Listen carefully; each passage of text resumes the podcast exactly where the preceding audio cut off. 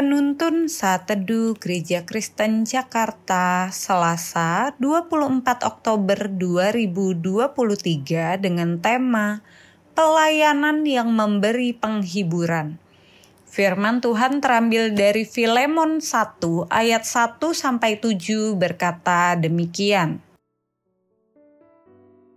dari Paulus, seorang hukuman karena Kristus, dan dari Timotius, saudara kita, kepada Filemon yang kekasih, teman sekerja kami, dan kepada Apfia, saudara perempuan kita, dan kepada Arkipus, teman seperjuangan kita, dan kepada jemaat di rumahmu.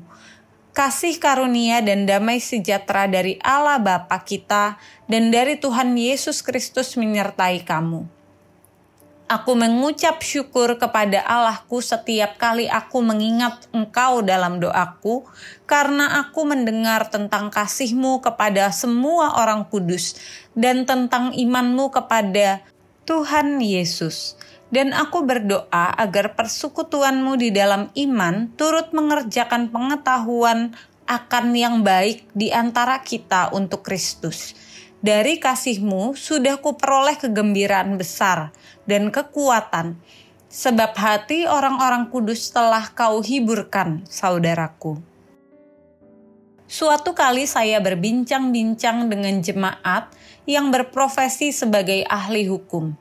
Saya mengatakan seandainya perbuatan mematahkan semangat adalah tindakan yang melanggar hukum, maka saya percaya bahwa di negeri kita ini akan banyak didapati orang-orang yang mendapat sanksi atas tindakan tersebut. Saya pernah mendengar ada sebuah negara yang menganggap bahwa mematahkan semangat adalah sebuah perbuatan yang melanggar hukum. Maka, sudah bisa diduga masyarakat akan sangat berhati-hati dalam bertutur kata termasuk jika hal ini ditetapkan di negara kita. Tetapi saya percaya salah satu dari pelayanan yang paling dibutuhkan di dalam gereja saat ini adalah pelayanan yang menumbuhkan semangat. Dalam pelayanannya, Rasul Paulus sering menyebut orang lain yang telah membantunya sebagai penghibur.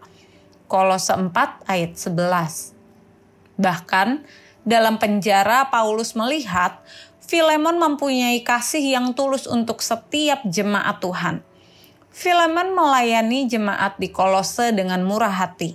Hal itu sangat terlihat jelas dalam Filemon 1 ayat 7, di mana Paulus berkata kepada Filemon, dari kasihmu sudah kuperoleh kegembiraan besar dan kekuatan, sebab hati orang-orang kudus telah kau hiburkan, saudaraku.